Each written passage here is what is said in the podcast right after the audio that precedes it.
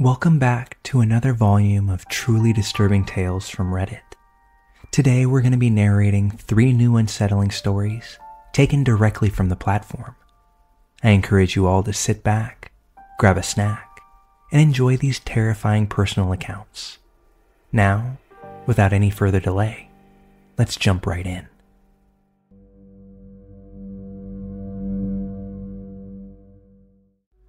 When I, a female, was 19, I was looking for a room to rent in the city that I was moving to for college. It was about an hour away from my family. I wasn't having much luck, and that's when my mom started helping me look for a place. She found an ad on Craigslist for a room in a house for $300 a month, with everything included. The homeowner was a guy who rented the additional rooms upstairs to other women while he lived in the finished basement.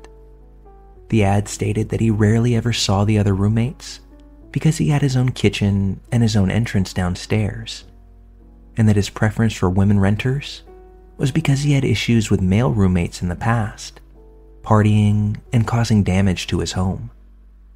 We decided to go take a look since it was the cheapest that we could find in the area. My mom and I went to the house to view it. Decent house, decent neighborhood. The man opened the door and was rather welcoming. He was a middle aged guy, and the kitchen and living room were furnished nicely and cleanly. My mom loves to talk and get to know people, so they were engaged in conversation while I just stood there quietly and observed the place. He then said that he would show me to my room. Naturally, I start heading towards the staircase to go up because he said on the phone that my room was upstairs with the other roommates but he opens another door and we proceed to follow him. He takes us down to the basement and opens a door to a very small room. No closet and no windows. He proceeds to say that this is my room and I'll be sharing the bathroom in the hallway with him. And his bedroom didn't have a door on it. I was definitely thinking, absolutely not. This is weird. But my mom and this guy were so deep in conversation that I just couldn't interject. He then leads us upstairs and shows us the other rooms, which the doors were open, and says they are currently being rented. He then starts telling us elaborate stories about the other women residents. Not very nice stories, describing drinking problems specifically. My mom was listening intently, but I took the time to investigate further. I looked in all three rooms that he showed us, including the bathrooms. There was furniture, but not a single item in there that looked like it belonged to a woman. No clothes or anything like that. Just men's clothes in one of the closets. He had no problem with me creeping around his other tenants' rooms without their permission. I then heard him tell my mom that he has some of his stuff in their closets, but they don't mind all the while I'm just like, um, why the hell would a tenant pay you for you to use their space as storage? I was feeling really uncomfortable and started moving them back towards downstairs as they talked. My mom had mentioned when we arrived that her and my dad were going on vacation next week, but I couldn't go because I had work. He brought it up again, and then I should come by the next week and have dinner with him and the roomies to see if we would all get along. I did my best to put a happy face on before saying sure. And then me and my mother left. As soon as we got in the car, I told my mom I would definitely not be living there. She was dumbfounded by this. I had to explain to her that not only did he lie about the room that I would be in, that I was not supposed to be in the basement with him, as well as share a bathroom with him. And he didn't even have a damn door. But also, did she not notice how no one else even lived there? She still didn't get it though, and thought I was just being paranoid. She thought he was nice, and then it was too cheap of a deal to pass up. I had to explain it to my stepdad and get him to tell her that by no means would I be living there. I tried to report the post, but by the time we got home, it had been removed. I don't think that dinner plan was benign by any means, I'm sure that he had something sinister up his sleeve.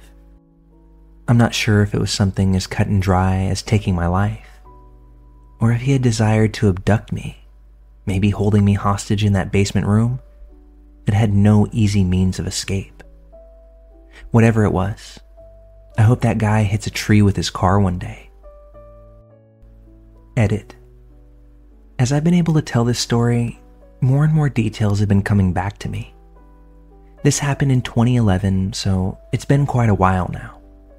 When he took us upstairs, there was a wide landing that was surrounded by the rooms.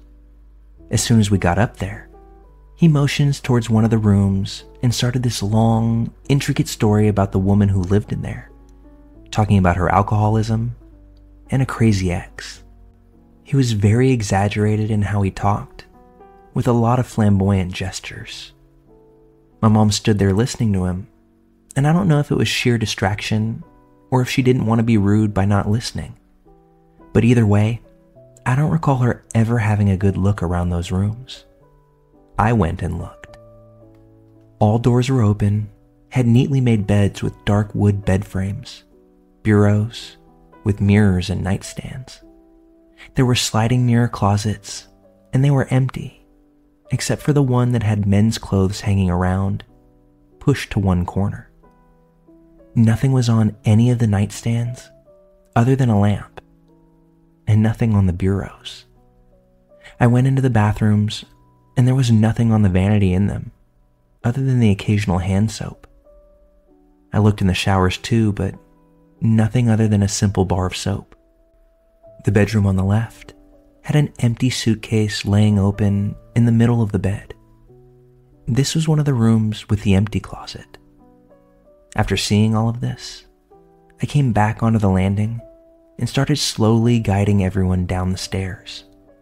They were still talking and absent mindedly followed me down to the living room. That's when he mentioned dinner, and we left shortly after. I think that's why my mom didn't notice a lot and didn't believe me at first. She didn't take more than a quick glance upstairs, and when we were in the basement, he was just as talkative the entire time a friend of a friend who happens to work with law enforcement pointed out that this was probably a trafficking situation.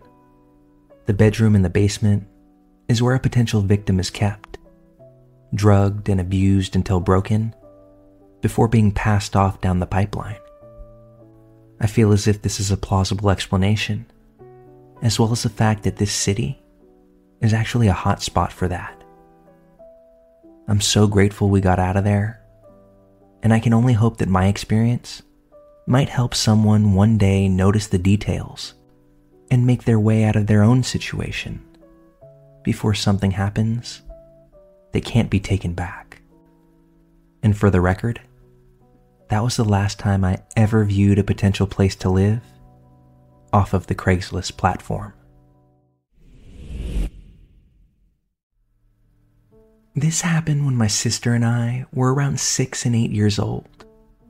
We're now 43 and 45, respectively, and it is still something that haunts us occasionally. We had an amazing municipal swimming pool in our neighborhood. South African summers in Johannesburg are hot and long. The swimming pool itself was the ultimate destination. Joe was that adult that was always at the pool he would swim laps, practice diving, and tickle our feet under the water. Just telling this makes me feel nauseous. To this day, I still have issues with my feet being touched or being wet, and I only realized the connection last year. Whenever we would sit on the edge of the pool with our feet hanging in, he would swim past all of us and tickle our feet in a row. I can't remember all the details 100%, but someone playfully screamed, Oh no, Joe! And Joe did it again. This time, in a sing songy voice. Oh no, Joe! Not again, Joe! We all laughed, as kids do. Then he tickled our feet again and made us sing his new song. Oh no, Joe! Not again, Joe! It became a game. He would grab us under the water and we would sing. It went from feet tickling to chasing us and grabbing our waists under the water. That song never seems to fade from my memory. One day at the pool, Joe tells us that he has this amazing farm just out of town. He'd like to take us to see his animals, his tall corn plants, and his own swimming pool. It sounded like a slice of heaven to all of us kids. He was talking to several children, boys and girls. He told us to be at the swimming pool on Saturday, but not to tell our parents, and we would make the journey in his car. As soon as we get home, though, we tell our dad everything. We're so excited. The farm sounds amazing. Our dad says absolutely not. Who's this Joe anyway? We tell him that Joe is our friend at the pool, and he plays with our feet and chases us around the pool. My dad says that actually, maybe we can go, but he wants to meet this Joe first.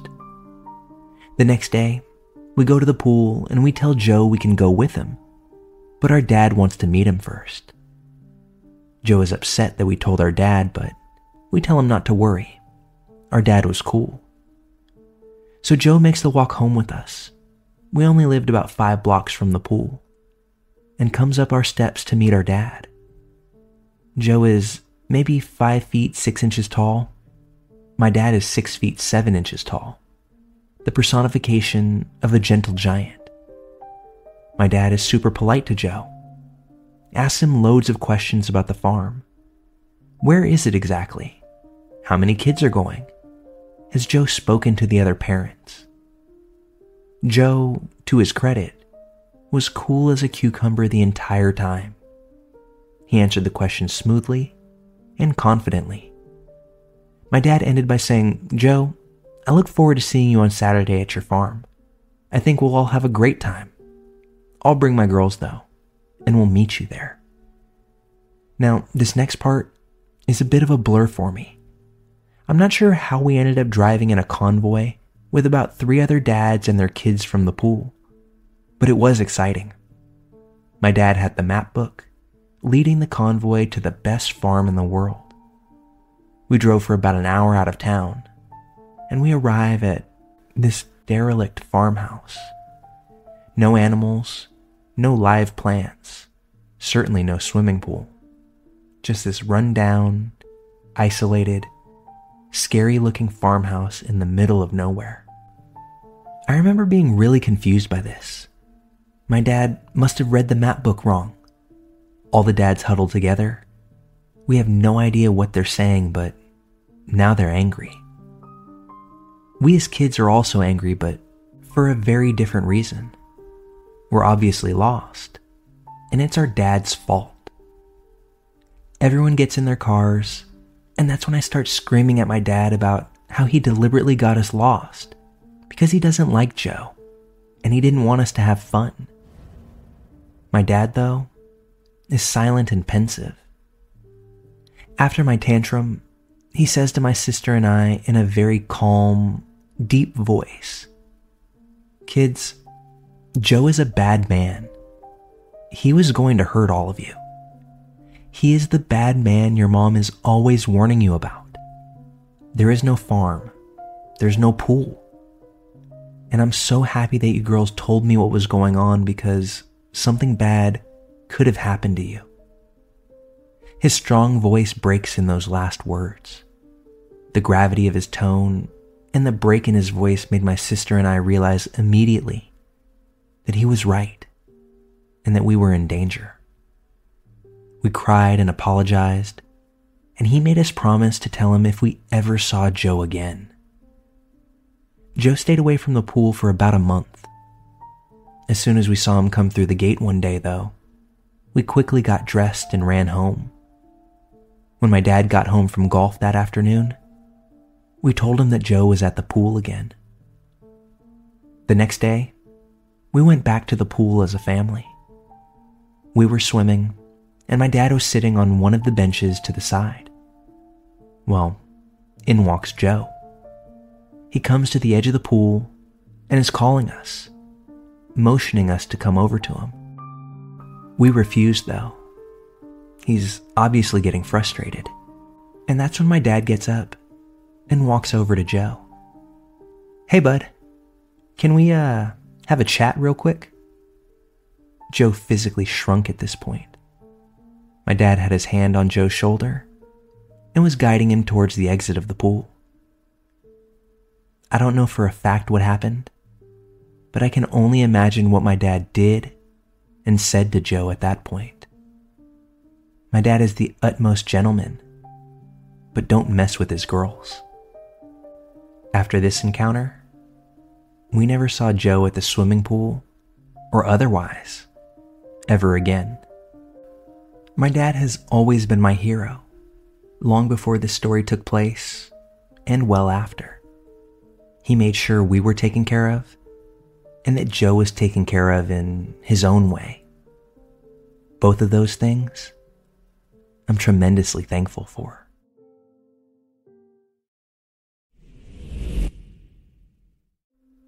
I grew up in a small town in Denmark with a population of roughly 3,000 people. Typical small place. Nothing ever really seemed to happen, and every family that lived there knew just about everyone else in town. As I remember, what I'm going to tell you now shook the entire town for years afterwards.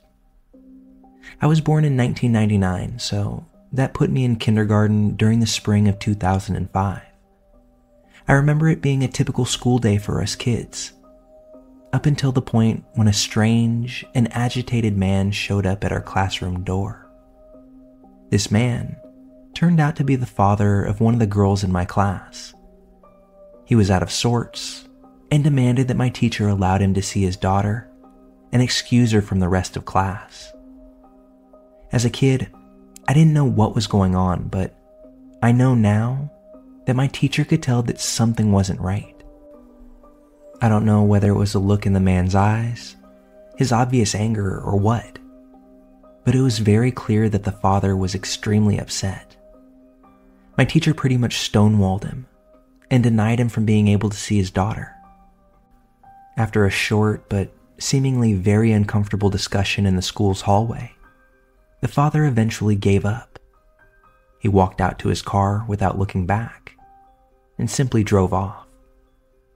This was something that all of us kids could see from the classroom window. As the afternoon wore on, I think my teacher grew pretty worried given the situation and decided to call the local police and ask them to check in on the family's home. I don't think anyone was prepared for what we'd learn. In a small town, news moves fast, and this was before the internet as we know it today, and certainly before smartphones. Turns out, the father had left from our school and gone straight home. He had words with his wife, the mother of the girl in my class, before murdering her and then taking his own life immediately after.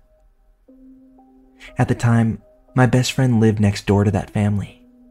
My friend has an older brother who was home sick from school that particular day, and while he laid in bed playing on his Game Boy that afternoon, he heard screams coming from the neighbor's house. Not screams from an argument, but horrible, terror filled screams, followed by three distinct gunshots. Then, silence for what felt like minutes before another single shot rang out. As if this isn't chilling enough, there's another detail that I'd like to share. The police officer that found the two lifeless bodies of the parents was responding to the call that my teacher had made. The way it was told to us, he had made it to the house minutes after those shots rang out. After my teacher's welfare check request, but before 112 was able to send units out. Had he been five minutes sooner to arrive, he may have been able to stop what was about to transpire. Or the scene could have been way worse. It creeps me out just to think about this, and I feel so sorry for the daughter who was left an orphan at such an early stage in life. I really don't know what would have happened to the daughter if my teacher had not stopped the man from taking her home with him, although I know where my mind immediately goes. I don't know where she is now, but my hope of hopes is that your life is halfway decent wherever you are, girl.